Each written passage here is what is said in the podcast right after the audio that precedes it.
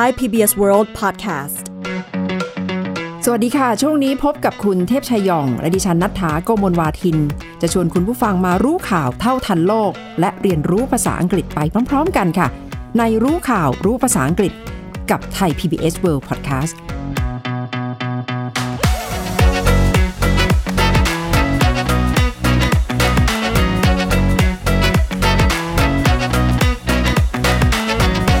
สวัสดีค่ะคุณเทพชัยคะสวัสดีครับคุณณัฐฐาครับคุณณัฐฐาและท่านผู้ฟังเนี่ยผมเชื่อว่าถ้าติดตามข่าวของ ซี เอ็น เอ็น ก็คงจะคุ้นเคยกับผู้ประกาศข่าวชื่อดังของเขาใช่ไหมครับแอนเดอร์สันคูเปอร์ที่หน้าตาหล่อๆนะครับหุ่นสมาร์ทสมาร์ทใช่ไหมครับถ้าผมจะบอกว่าแอนเดอร์สันคูเปอร์คนนี้ชอบกินเนื้อเด็ก ชอบดื่มเลือดเด็กด้วยเนี่ยแล้วจริงๆแล้วแอนเดอร์สันคูเปอร์นะแต่ผมจะบอกคือจะเชื่อหรือเปล่าไม่รู้นะคือไม่ใช่เป็นมนุษย์นะเป็นหุ่นยนต์โอ้โหคนดูที่เป็นแฟนแอนเดอร์สันคูเปอร์ช็อกเลยค่ะคุณเทพชัยค่ะคุณณัฐฐาคงไม่เชื่อและผมก็เชื่อว่าท่านผู้ฟังเกือบทั้งหมดแหละคงไม่เชื่อแต่มีคนเชื่อในอเมริกามีคนเชื่อเป็นแสนแสนล้านคนนะว่าแอนเดอร์สันคูเปอร์เนี่ยไม่ใช่เป็นมนุษย์เป็นหุ่นยนต์ที่ถูกออกแบบมาเป็นส่วนหนึ่งของแผนใหญ่ที่จะยึดอเมริกาโอ้โหแล้วก็คนแก๊งนี้แหละครับแอนเดอร์สันคูเปอร์เนี่ยเป็นส่วนหนึ่งของแก๊งที่บูชาซาตานโอ้โหนะแล้วก็ชอบกินเลือดเด็กมีเพศสัมพันธ์กับเด็กกินเนื้อเด็กนะด้วยยิ่งกว่าพล็อตหนังฮอลลีวูดอีกนะคะเนี่ยใช่ครับความจริงมันก็คืออย่างนี้ครับว่ามันเป็นทฤษฎีความเชื่อแบบสมคบคิดที่แพร่กระจายในหมู่ของกลุ่มคนที่มีความเชื่อแบบบ้าๆบอๆอย่างนี้นะแล้วที่เป็นประเด็นขึ้นมาเพราะว่าคนกลุ่มนี้เป็นพวกที่เชียร์ทรัมป์กลุ่มนี้ที่มีชื่อว่า QAnon นะครับชื่ออาจจะไม่คุ้นหูนะครับ Q ที่ตัว Q เนี่ยครับแล้วก็ Anon นะครับจริงๆ QAnon มันก็ย่อมาจากคำว่า Q เป็นชื่อย่อของคนAnon ก็มาจากย่อมาจากคำว่า anonymity นะครับที่แปลว่า anonymous นะครับที่แปลว่านิรนามก็ถ้าจะเรียกให้เห็นเป็นภาพก็คือเป็นนาย Q นิรนามก็ได้นะครับที่เป็นต้นคิดทฤษฎีนี้ขึ้นมาเลยนะครับค่ะแล้วตัว Q เนี่ยมีความสำคัญอย่างมากกับชื่อนี้นะคะคืออะไรคะคุณเทพชัยคะคือ Q นี่คำจริงมันเป็นชื่อที่คนก็เรียกกันขึ้นมาเองนะครับ เพราะถ้าย้อนไปเมื่อปีสองพันสิบเจ็ดเนี่ยอยู่ดีๆก็มีคนคนหนึ่งยังไม่รู้เป็นผู้หญิงผู้ชายหรือเป็นคนเดียวหรือเป็นหลายคนไม่รู้แต่เรียกตัวเองว่า Q นะครับ Q นี่แหละแล้วก็โพสต์ข้อความในโซเชียลมีเดียเกี่ยวกับทฤษฎีที่ว่านี้นะครับทฤษฎีที่เชื่อว่าจริงๆแล้วในอเมริกาตอนนี้เนี่ยมันมีกลุ่มคนที่บูชาซาตานทั้งหลายเนี่ยเขาใช้คำว่า Satan ก็คือซาตานนะครับ Satan Worshipping ก็คือก็เป็นเป็นเป็น Satan Worshipping Cabal ก็คือกลุ่มคนที่เชื่อในเรื่องแบบนี้บูชาซาตานด้วยกันเลยก็เอาเด็กๆเนี่ยมาฆ่าแล้วก็เอาเนื้อมากินแล้วก็เอาเลือดเนี่ยมาฉโลมละตามร่างกายแล้วก็กินเลือดนี้ด้วยนะครับคือเราฟังไปแล้วเนี่ยเราก็คงจะหัวเราะใช่ไหมคนแวนถาใช่ไหมแต่ว่ามันเป็นทฤษฎีที่มันมีคนแชร์มีคนเชื่อกันโอ้โหแบบล้นหลามเลยไม่น่าเชื่อเลยนะคะเป็นกลุ่มที่เชื่อกันอย่างจริงจังมากสำหรับกลุ่ม QAnon แล้วก็กลายเป็นว่าในช่วงหกเดือนหลังช่วงที่ทรัมป์ออกมาสื่อสารในช่วงของการดีเบตช่วงหาเสียงเลือกตั้งเนี่ยคนก็รู้จักคนอเมริกันก็รู้จักชื่อนี้กันมากขึ้นคือถ้าแปลง่ายๆอธิบายง่ายๆก็คือกลุ่มนี้เชื่อว่าทรัมป์เนี่ยเป็นตัวแทน มากำลังทำสงครามลับเพื่อต่อต้านพวกผู้นำในรัฐบาลในภาคธุรกิจและภาคสื่อก็คือกลุ่ม QAnon น่ะมองว่ากลุ่มคนที่ทำต่อต้านเป็นพวกบูชาซาตานชอบเด็กชอบมีเพศสัมพันธ์กับเด็ก แล้วก็แอนเดอร์สันคูเปอร์เป็นหนึ่งในนั้นนะคะ ที่พวกนี้ตั้งเป้าว่าจะต้องทำลายให้ได้ที่น่าสนใจเพราะว่าเมื่อสัปดาห์ก่อนเนี่ย ซี เอ็น เอ็น ก็มีรายงานพิเศษเรื่องนี้เลยนะ เรื่องบทบาทเรื่องความเชื่อของ QAnon แล้วก็แอนเดอร์สันคูเปอร์ก็เป็นคนทำเรื่องนี้ด้วยตัวเองเลย แล้วก็เขาก็สัมภาษณ์สมาชิกของ QAnon จะเรียกเป็นอดีตสมาชิกก็ได้นะครับแล้วก็ถามตรงๆเลยนะครับว่าคิดเรื่องนี้เชื่อเรื่องนี้ด้วยเหตุผลอะไร Anderson, I thought you did that.And I would like to apologize for that right now. So I apologize for thinking that you ate babies. You actually believe that I was drinking the blood of children? Yes, I did. Was it something about me that made you think that? It's because Q specifically mentioned you, and he mentioned you very early on. Um, he mentioned you by name. He also talked about, like, for example, like your family. But yeah, and I, I've, I'm gonna be honest. Like, people still talk about that to this day. I, I, there's, there, there were posts about that just four days ago. So, some people thought you were a robot. There's no rational way to, you know, to prove you haven't committed a crime. There's nothing you can say. Whatever you do or don't do will be more proof of your guilt. นี่ก็เป็นส่วนหนึ่งของการสัมภาษณ์คนที่เรียกตัวเองว่านายจิทาร์ดเจดเจนะครับเป็นชาวออสเตรเลียที่ไปอยู่ในอเมริกานะครับนายเจดเจเนี่ยเขาบอกกับแอนเดอร์สันคูเปอร์ในการสัมภาษณ์เลยนะแบบต่อหน้าต่อตาเลยนะครับผ่านทางออนไลน์เนี่ยก็บอกว่าเขาเชื่อจริงๆว่าแอนเดอร์สันคูเปอร์นี่กินชอบกินเนื้อเด็กแต่กินเลือดเด็กแอนเดอร์สันคูเปอร์ก็ถามกลับว่าคุณเชื่อเพราะอะไรอ่ะทำไมก็บอกว่าก็เพราะว่า QAnon เขาบอกว่าเป็นอย่างนั้นแล้วก็เป็นความเชื่อในหมู่ที่คนที่เขาคบค้าสมาคมด้วยในคนกลุ่มนี้ทั้งหมดเชื่อเหมือนกันหมดเลยว่าแอนเดอร์สันคูเปอร์เนี่ยไม่ใช่เป็นมนุษย์เป็นหนึ่งในหุ่นยนต์ที่เขาออกแบบมาเพื่อจะมายึดอเมริกานะครับแล้วก็เป็นคนที่อย่างที่ว่าแหละครับเป็นกลุ่มคนที่บูชาซาตานเป็นกลุ่มคนที่ชอบทำอะไรสิ่งที่มันแผลงๆทั้งหลายค่ะกลุ่มนี้ก็มีสโลแกนที่น่าสนใจด้วยนะคะคุณเทพชัยภาษาอังกฤษนี่ใช้คำว่า where we go one we go all ก็คือถ้าใครจะเดินหน้าทำเรื่องอะไรเนี่ยพวกเราจะไปเป็นทีมนี่ก็เป็นสโลแกนของกลุ่ม QAnon นะคะซึ่งก็ได้ชื่อว่าเป็นกลุ่มที่เผยแพร่ทฤษฎีสมคบคิดว่าสหรัฐเนี่ยมีซาตานมีพวกชอบที่ชอบเด็กแล้วก็โดนัลด์ทรัมป์เนี่ยจะเข้ามาปราบเหล่ามารเหล่านี้นะคะในสังคมสหรัฐก็ไม่น่าเชื่อว่าเป็นปรากฏการณ์ ที่เกิดขึ้นจริงๆในประเทศมหาอำนาจอันดับหนึ่งของโลกค่ะคำว่าทฤษฎีสมคบคิดนะครับภาษาอังกฤษเขาเรียกว่าเป็น conspiracy theory conspiracy ก็คือการร่วมสมรู้ร่วมคิดกันนะครับ theory ก็คือทฤษฎีนะครับนี่เป็นคำที่ใช้อธิบายความเชื่ออะไรก็ตามในเรื่องที่มันอาจจะเหลือเหลือเชื่อ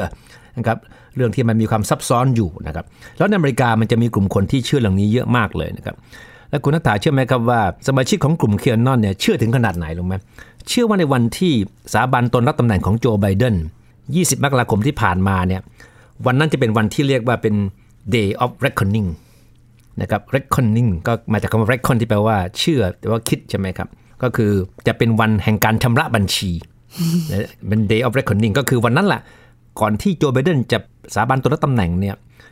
ทรัมป์ก็จะนำกองทัพยึดอำนาจนะครับ จับตัวโจไบเดนภริยานะครับจับตัวว่าที่รองประธานาธิบดีคัมมาลาแฮร์ริสก็จับทุกคนเลยที่ถือว่าอยู่ในกลุ่มของที่เป็นพวกบูชาซาตานทั้งหลายกวาดล้างทีเดียวหมดเลยภายในวันนั้น แต่พอวันนั้นไม่มีสิ่งเหล่านี้เกิดขึ้นเนี่ยสมาชิกกลุ่มQAnonนี่ก็สลับอสัมละสายเลยว่าเอ้ยในแต่ไหน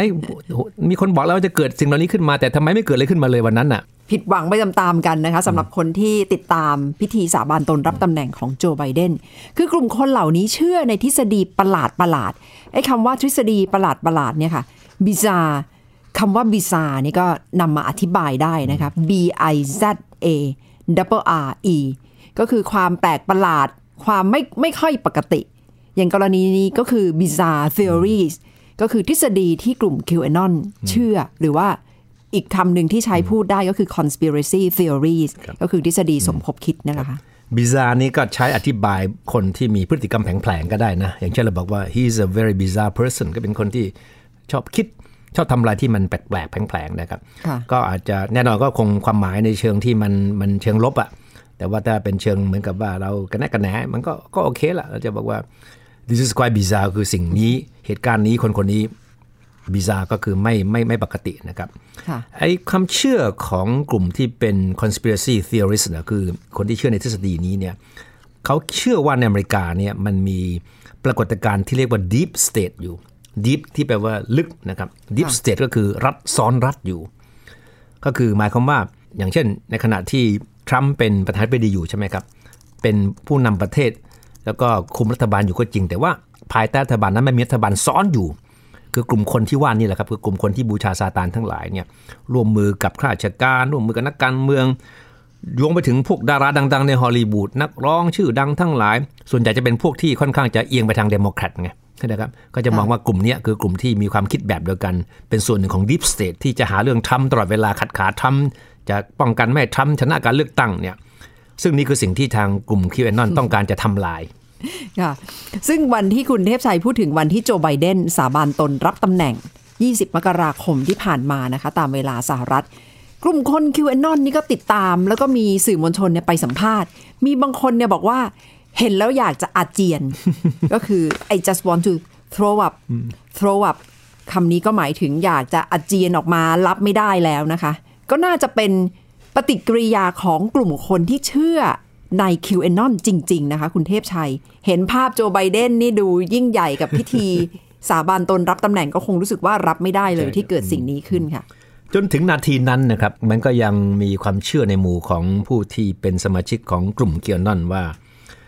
มันยังมีสิ่งที่เขาคาดว่าจะเกิดขึ้นก็เกิดขึ้นได้เพราะฉะนั้นมันจึงมีสโลแกนที่พูดกันทั้งวันทั้งคืนในช่วงเวลานั้นคือ trust the plan trust ก็คือไว้ใจ plan ก็คือแผนก็คือไว้ใจเถอะเรามีแผน คือหมายความว่าเวลาใครจะคิดทำอะไรในกลุ่มนี้นะครับไม่ว่าจะเป็นการสื่อสารโดยวาจาหรือว่าทางออนไลน์ก็ตามเนี่ยจะมีคำว่า trust the plan อยู่คือเฮ้ยสบายใจได้แผนเราชัวร์เวิร์กแน่นะครับก็คือหมายความว่าทรัมป์จะขึ้นมาเป็นใหญ่อย่างแน่นอนด้วยการปราบปรามฝ่ายตรงข้ามก็คือกลุ่มของโจไบเดนนะครับค่ะแต่ว่ากลุ่มคนเหล่านี้ก็มีช่องทางการสื่อสารผ่านโซเชียลมีเดียตอนหลังเนี่ยก็ได้เห็นการเข้มงวดมากขึ้นนะคะคุณเทพชัยทั้งทาง Facebook Twitter แพลตฟอร์มต่างๆก็เริ่มเข้มงวดแล้วก็ไปไล่ปิดบัญชีคนเหล่านี้ซึ่งก็พวกเขาก็เสียดายกันมากบางคนนี่มีคนตามเป็นแสนๆคนนะคะแล้วก็อธิบายว่าคนเหล่านี้พอถูกเตะออกมาจากระบบโซเชียลมีเดียแพลตฟอร์มโซเชียลมีเดีย after being kicked off kicked off ก็คือ kick off เนี่ยค่ะถูกเตะออกมานะคะจากโซเชียลมีเดียหลักๆก็ต้องไปหาโซเชียลมีเดียแพลตฟอร์มอื่นๆเพื่อที่จะมาเป็นเวทีในการสื่อสารซึ่งตอนนี้ก็เริ่มวิ่งไปหาทั้ง Gap แล้วก็ Telegram แล้วก็เริ่มมีรายงานว่าโดนัลด์ทรัมป์นี่ก็เริ่มที่จะเข้าไปสื่อสารใน Gap แล้วด้วยค่ะก็เป็นอีกหนึ่งรูปแบบของ QAnon นะคะหรือว่ากลุ่มคนที่สนับสนุนโดนัลด์ทรัมป์ซึ่งภาพของพวกเขาที่เข้าไปบุกที่ทำการอาคารรัฐสภาสหรัฐคนก็คงจะจำกันได้โดยเฉพาะคนนั้นที่กลายเป็นสัญลักษณ์ไปแล้วก็คือคนที่สวมขาวควายอยู่บนหัวเนี่ยนะคะกลายเป็นสัญลักษณ์ของหนึ่งในสมาชิกของกลุ่ม QAnon เนี่ยแหละค่ะแล้วก็มีกลุ่มที่มีความคิดแผลงๆแบบนี้เยอะมากในอเมริกาที่กลายเป็นผู้ที่สนับสนุนทรัมป์อย่างเปิดเผยนะครับและทรัมป์จริงๆหลายครั้งเนี่ยทั้งทรัมป์เองคนในครอบครัวเองเนี่ยก็ไปมีการรีทวีตข้อความของสมาชิกของกลุ่มนี้ด้วยนะถึงทรัมป์เองไม่เคยประกาศโดยตรงว่าสนับสนุนกลุ่ม QAnon แต่ว่าการที่ทรัมป์ไปรีทวีตข้อความของคนเหล่านี้มันก็เป็นการส่งสัญญาณว่าทรัมป์ก็ไม่ได้คัดค้านแนวความคิดแบบนี้ของกลุ่ม QAnon เลยนะครับค่ะและตอนนี้ที่พอไปเริ่มหาแพลตฟอร์มใหม่ๆก็เริ่มคล้ายๆกับสะสมกลุ่มคนที่ไปตามเขาแล้วนะคะแล้วก็เริ่มสื่อสารกันในรูปแบบใหม่แล้วก็บอกว่าการกระทำของกลุ่มคนที่พวกเขาเชื่อว่าเป็น deep state หรือว่ารัฐซ้อนรัฐอย่างที่คุณเทพชัยอธิบายเนี่ยก็คือการกระทำที่เป็นปีศาจ evil deeds evil deeds นะคะ e v i l d w e d s เป็นการกระทำของกลุ่มปีศาจซึ่งคนเหล่านี้รับไม่ได้แล้วก็จะต้องเปิดโปงพวกเขาให้สำเร็จภายในสี่ปีข้างหน้านี่ก็ถือว่าเป็นภารกิจที่กลุ่ม QAnon เห็นพ้องว่าจะต้องทำให้เกิดขึ้นให้ได้ใช่ซึ่งหมายความว่าเป็นส่วนหนึ่งของความพยายามที่จะเอาทรัมป์กลับเข้ามามีอำนาจอีกครั้งหนึ่งใช่ไหมใช่ค่ะเพราะฉะนั้นจึงไม่น่าแปลกใจถ้าคนกลุ่มนี้จะมองว่าไอ้กระบวนการไต่สวนที่อาจจะนำไปสู่การถอดถอนทรัมป์ย้อนหลังได้เนี่ยก็เป็นส่วนหนึ่งของความพยายามของกลุ่มที่บูชาซาตานทั้งหลายนี่แหละที่จะเล่นงานทรัมป์นะครับเพราะฉะนั้นทรัมป์ในสายตาของคนเหล่านี้เนี่ยก็ยังถือว่าเป็นฮีโร่เขาอยู่นะนะครับไม่ว่าทรัมป์จะทำอะไรก็ตามจะถูกกล่าวหาว่ามีการกระทำในการเข้าข่ายยุยงให้เกิดการกบฏนะครับเกิดความรุนแรงเนี่ยแต่ว่าคนเหล่านี้ก็ไม่ได้มองทรัมป์ในแง่นั้นเลยค่ะตอนนี้กลุ่ม QAnon ก็คงรู้สึกว่าต้องคล้ายๆกับว่าสั่งสมกองกำลังอีกครั้งแล้วก็พยายามสื่อสารกันนะคะมีคำหนึ่งที่เขาคุยกันใน Telegram บอกว่าช่วงนี้ก็ต้องหน้าเชิดหน่อยใช้คำว่า chin up chin up นะคะ chin up ก็คือเอาค้างเชิดเชิดเชิดค้างหน่อยใช่ก็คือจะไม่ยอมก้มหน้าก้มตาตอนนี้ก็เชิดค้างแล้วก็พยายามที่จะทำอะไรที่ทำได้เพื่อที่จะเดินหน้าภารกิจหรือว่าสิ่งที่พวกเขาเชื่อต่อไปค่ะเมื่อสักครู่พูดถึงเรื่องกระบวนการไต่สวนต่อถอนทรัมป์ใช่ไหมครับความจริงนี่ก็เป็นเรื่องน่าสนใจนะครับเพราะว่ามันมีสับแสงมีวลีที่น่าสนใจมากมายเลยที่ใช้ทั้งในการกล่าวหาทรัมป์แล้วก็ใช้ในการออกมาปกป้องทรัมป์โดยทีมทนายความทั้งหลายนะครับตั้งแต่เมื่อต้นสัปดาห์ที่ผ่านมานะครับกระบวนการนี้ก็เริ่มแล้วล่ะก็ยิ่งทำให้เห็นถึงความแตกแยกของสังคมอเมริกันทางด้านการเมืองอย่างมากเลยนะครับเพราะว่าทางฝ่ายของ Republican นะครับส่วนใหญ่ก็มองว่านี่เป็นความพยายามของพรรค Democrat ในการสร้างประเด็นทางการเมืองโดยใช้ทรัมป์เนี่ยเป็นแพะรับบาปนะครับเป็น scapegoat นะครับก็คือเป็นแพะรับบาปนะครับ แต่ว่าสิ่งที่ปฏิเสธไม่ได้ก็คือว่าในวันที่หกมกราคมที่ผ่านมาที่มีกลุ่มผู้สนับสนุนทรัมป์บุกเข้าไปในสภาคองเกรสใช่ไหมครับแล้วก็มีการปะทะกันมีความรุนแรงเกิดขึ้นจนกระทั่งมีผู้เสียชีวิตถึงห้าคนเนี่ยมันก็เป็นเหตุการณ์ที่ถือได้ว่ามันไม่เคยเกิดขึ้นมาก่อน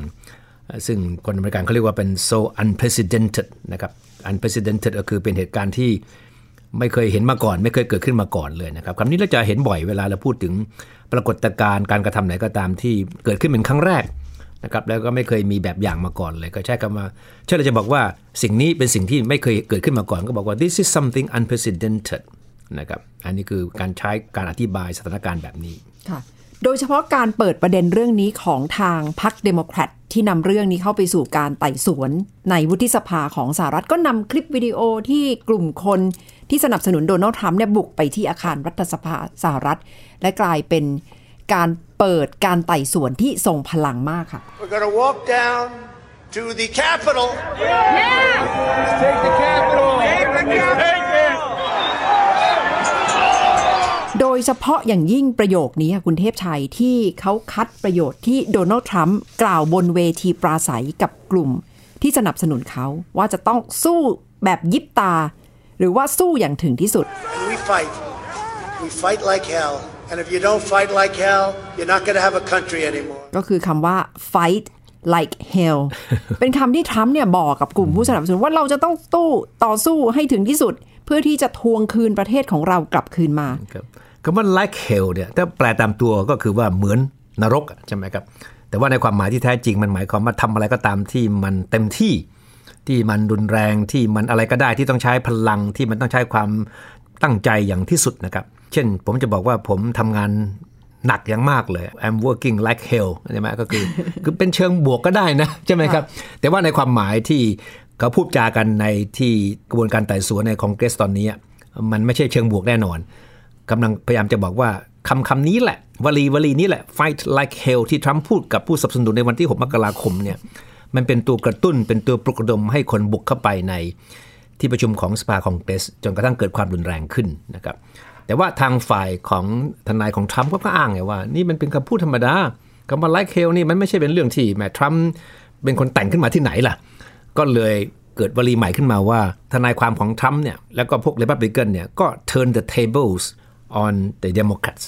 ถ้าแปลตามตัวคือหมุนหมุนโต๊ะกลับโต๊ะนะครับ turn the tables ความหมายมันคือว่ากลับสถานการณ์จากที่เราเคยเสียเปรียบเนี่ยกับได้เปรียบนะครับเข้าทางได้ไหมคะก็เข้าทางแต่ว่ามันหมายความว่าเข้าทางที่ทำให้อีกฝ่ายหนึ่งที่เสียเปรียบอยู่เนี่ยมันได้เปรียบเพราะว่าทางฝ่าย Republican กับฝ่ายทนายความของทรัมป์บอกว่าคำว่าวลีคำว่า fight like hell เนี่ยพรรค Democrat ก็เคยใช้นะในอดีตเนี่ยหลายๆโอกาสเลยทำไมไม่ถูกตีความมาเป็นการปลุกระดมให้คนทำในเรื่องที่มันมันเสียหายล่ะแล้วก็มีการอ้างอิงมีคำพูดของแม้แต่คนที่เป็นหัวหน้าทีมของ Democrat ในการกล่าวหาทรัมป์ในการไต่สวนเนี่ยข้ออ้างของฝ่าย Republican ก็บอกคนคนนี้เองล่ะก็เคยใช้วลีนี้เหมือนกันในอดีตเวลาเรียกร้องให้คนใน Democrat เนี่ยต่อสู้เพื่ออะไรบางอย่างเนี่ยก็ใช้คำว่า fight like hell เหมือนกันนะครับก็เลยอธิบายคำว่า turning the tables on someone นะครับเช่นถ้าคุณณฐากับผมเนี่ยผมเสียเปรียบอยู่ใช่ไหมครับกำลังเล่นกีฬาเล่นเกมอะไรกันอยู่สักอย่างนึงแต่ว่าสุดท้ายแล้วผมว่าตอนนี้ผมได้เปรียบคุณแล้วด้วยการทำด้วยวิธีการอะไรบางอย่างผม now I'm turning the tables on you ก็คือผมได้เปรียบคุณแล้วมันเป็นวลีที่มาจากอดีตนานมาแล้วในประวัติศาสตร์ด้วยซ้ำไปว่ามันเป็นคำที่ใช้ในการอธิบายการเล่นเกมจะเป็นพวกเขาเรียกว่าบอร์ดเกมก็คือจะเป็นหมากรุกหรือจะเป็นอะไรก็ตามที่ใช้กระดานใช่ไหมครับแต่สมัยก่อนเนี่ยคำว่ากระดานเนี่ยก็เรียก tables แล้วดูจากเกมที่เล่นอยู่ก็รู้เลยว่าใครใครนำใครแพ้อยู่ใช่ไหมครับแต่ถ้าเราหมุนกระดานกลับกันเนี่ยใช่ไหมคนที่แพ้เนี่ยเราแพ้อยู่ก็ชนะเพราะเราอยู่ข้างชนะมันอยู่เราแล้วไงใช่ไหมเพราะฉะนั้นเห็นภาพเลยใช่ไหมครับว่า turning the tables on someone ก็คือเราหมุนกระดานที่เราเคยเสียเปรียบก็กลายเป็นได้เปรียบตรงกันข้ามกันแล้วนะครับเบอร์ลินจะเห็นบ่อยมากเวลาเราเห็นการที่ใครคนหนึ่งก็ตามได้ประสบความสำเร็จในการพลิกสถานการณ์ใช้คำนี้ก็ได้ใช่ค่ะเป็นการพลิกสถานการณ์เลยนะคะซึ่งข้อกล่าวหาต่อโดนัลด์ทรัมป์ในครั้งนี้กับการมาปลุกปั่นยุยงให้คนออกไปร่วมชุมนุมไปสร้างความปั่นป่วนที่อาคารรัฐสภาเนี่ยข้อกล่าวหาต่อโดนัลด์ทรัมป์ก็คือ incitement of insurrection incitement of insurrection นะคะ incite นี่ก็คือการปลุกปั่นยุยง incitement ก็คือเป็นคำนาม insurrection ก็คือการก่อกบฏก็กลายเป็นข้อกล่าวหาที่โดนัลด์ทรัมป์กำลังเผชิญแล้วประโยคที่กระตุ้นให้คนไปสู้ แบบถึงที่สุด Fight like hell เนี่ยก็อาจจะเป็นประโยคที่ผูกมัดตัวเขาด้วยซึ่งความพยายามของโดนัลด์ทรัมป์ที่ไปปลุกปั่นผู้คนทั้งหมดก็คือต้องการที่จะพลิกผลการเลือกตั้ง overturn overturn the result of the election overturn นี่ก็คือการพลิกผลการเลือกตั้งก็คือพลิกนะคะคำว่า overturn เมื่อสักครู่คุณรัฐาพูดถึงการเอาวิดีโอเหตุการณ์วันที่หกมกราคมเนี่ยมาฉายตอนเริ่มต้นกระบวนการไต่สวนใช่ไหมครับแล้วในสิ่งที่ปรากฏอยู่ในวิดีโอเนี่ยสื่อมวลชนอเมริกันเนี่ยเขาเรียกว่าเป็นกราฟิกวิดีโอไม่ใช่แปลว่าวิดีโอที่มีภาพกราฟิกนะครับคำว่ากราฟิกในที่นี้เนี่ยมันแปลว่าทำให้เห็นภาพที่ชัดเจนที่มันทุกอย่างในรายละเอียดหมดเลยซึ่งส่วนใหญ่จะเป็นการสื่อถึงภาพที่มันทำให้มีความรู้สึกในเชิงลบไงถ้าเราพูดถึงอะไรก็ตามที่เป็นกราฟิกเนี่ยอย่างเช่นเราพูดถึงภาพข่าวที่กราฟิกเนี่ยมันหมายถึงภาพอะไรโหดร้ายมีเลือดมีศพคนนะครับหรือมีภาพที่มันดูแล้วมันทำให้คนตกใจทำให้คนกลัวเนี่ยเพราะฉะนั้นถ้าเราได้ยินคำว่ากราฟิกวิดีโอเนี่ยเมื่อไหร่เนี่ยก็หมายความว่าเป็นวิดีโอที่ต้องระมัดระวังในการดูก็จะมีภาพที่อุจจาตาภาพที่มันดูแล้วมันทำให้เรารู้สึกขึ้นเห็นอาเจียนทั้งหลายเนี่ยเพราะฉะนั้นเวลาถ้าเราดูข่าวต่างประเทศเนี่ยเวลาเขาจะเสนอภาพอะไรบางอย่างเนี่ยผู้ประกาศเขาจะเตือนว่าภาพที่เห็นจากนี้ไปมันจะมีกราฟิก pictures กราฟิก videos กราฟิกอะไรก็ตามที่มันอธิบายถึงความต้องระมัดระวังในการดูเนี่ยเราจะได้ยินคำนี้บ่อยมากนะครับคำว่ากราฟิกก็คือทำให้เห็นภาพที่เห็นอย่างชัดเจนภาพดูแล้วมัน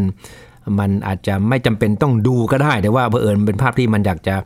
สื่อสถานการณ์อะไรบางอย่างค่ะสำนักข่าวต่างชาติจะใช้บ่อยเลยนะคะคุณเทพชัยเพราะว่าจะได้เตือนคนดูว่าให้ระมัดระวังหรือว่าถ้ามีลูกๆมีเด็กตัวเล็กๆอยู่ข้างๆเนี่ยก็อาจจะไม่ต้องดูภาพที่กำลังจะเกิดขึ้นค่ะพูดถึงคำว่า fight like hell ก็กลายเป็นประโยคที่ในบรรดาวุฒิสมาชิกก็คงจะดูกันอย่างตั้งอกตั้งใจนะคะแล้วที่ไม่น่าเชื่อก็มีทางสวของพรรค Republican บางคนซึ่งที่จริงเนี่ยจะต้องอยู่ข้างโดนัลด์ทรัมป์ก็ออกมาแสดงความคิดเห็นในแง่ที่ว่าเชื่อในหลักฐานที่นำมาแสดงก็คือคลิปที่ทางฝั่งพรรค Democrat นำมาแสดงแล้วก็บอกว่าเห็นแล้วมันก็ต้องพยายามทำให้โดนัลด์ทรัมป์เนี่ยยอมรับผิดว่าได้ก่อการยุยงปลุกปั่นทำให้เกิดความรุนแรงเกิดขึ้นนะคะทรัมป์พูดว่า fight like hellสวที่ชื่อรัสกินนี่ก็บอกว่า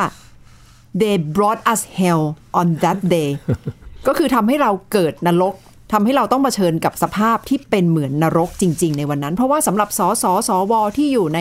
รัฐสภาของสหรัฐในวันนั้นขวัญเสียอย่างมากกับที่มีคนบุกเข้าไปแห่กันเข้าไปแล้วก็ไปทำลายข้าวของแล้วก็พยายามที่จะเรียกชื่อสสและสวบางคนบางคนก็รู้สึกว่าแทบจะเอาชีวิตไม่รอดนะคะก็เปรียบเปรยเสมือนว่ากำลังตกอยู่ในนรกในวันนั้นก็คือ brought us hell นี่ก็ถือว่าจะเป็นเหตุการณ์ทางด้านการเมืองที่จะต้องถูกพูดถึงไปอีกนานนะครับในหมู่คนอเมริกันก็คือสี่ปีของทรัมป์ปิดฉากด้วยการปลุกระดมให้คนบุกเข้าไปในสภาคอนเกรสนะครับแล้วก็กลายเป็นประธานาธิบดีคนแรกที่ถูกเข้าสู่กระบวนการถอดถอนถึงสองครั้งนะครับแล้วก็เป็นคนแรกด้วยที่จะถูกถอดถอนย้อนหลังนะครับเพราะฉะนั้นทรัมป์ก็คงจะเป็นผู้นำอดีตผู้นำที่จะถูกจารึกในประวัติศาสตร์ไว้ในหลายบทบาททีเดียวใช่ค่ะซึ่งทางสวที่ติดตามเนี่ยเขาก็บอกว่าเป็นไปไม่ได้เลยที่จะบอกว่าอดีตประธานาธิบดีโดนัลด์ทรัมป์ไม่มีส่วนเกี่ยวข้องกับเหตุการณ์ความรุนแรงความวุ่นวายที่เกิดขึ้นแล้วจะบอกว่าเป็นคนเฝ้าดูที่บริสุทธิ์หรือว่า innocent bystander innocent bystander innocent ก็คือแปลว่าคนบริสุทธิ์นะคะ bystander ก็คือคนที่ดูเหตุการณ์ผ่านไปผ่านมาแล้วไม่ได้มีปฏิไม่ได้มีการเดินหน้าทำอะไรเลยเป็นไปไม่ได้นะคะเพราะว่าทรัมป์นี่จริงๆแล้วอยู่ศูนย์กลางของการปลุกปั่นที่ทำให้เกิดเหตุการณ์ความวุ่นวายขึ้นนะคะเวลาเราเห็นคำว่า innocent bystanders นะครับเราก็จะเข้าใจนะครับว่ากำลังอธิบายถึงเหตุการณ์ที่คนที่ไม่ได้เกี่ยวข้องโดยตรงแต่ว่าถูกดึงเข้ามาเกี่ยวข้องด้วยหรือกลายเป็นผู้รับเคราะห์ไปนะครับเราจะเห็นข่าวเวลาเกี่ยวกับเหตุการณ์รุนแรงตามท้องถนนที่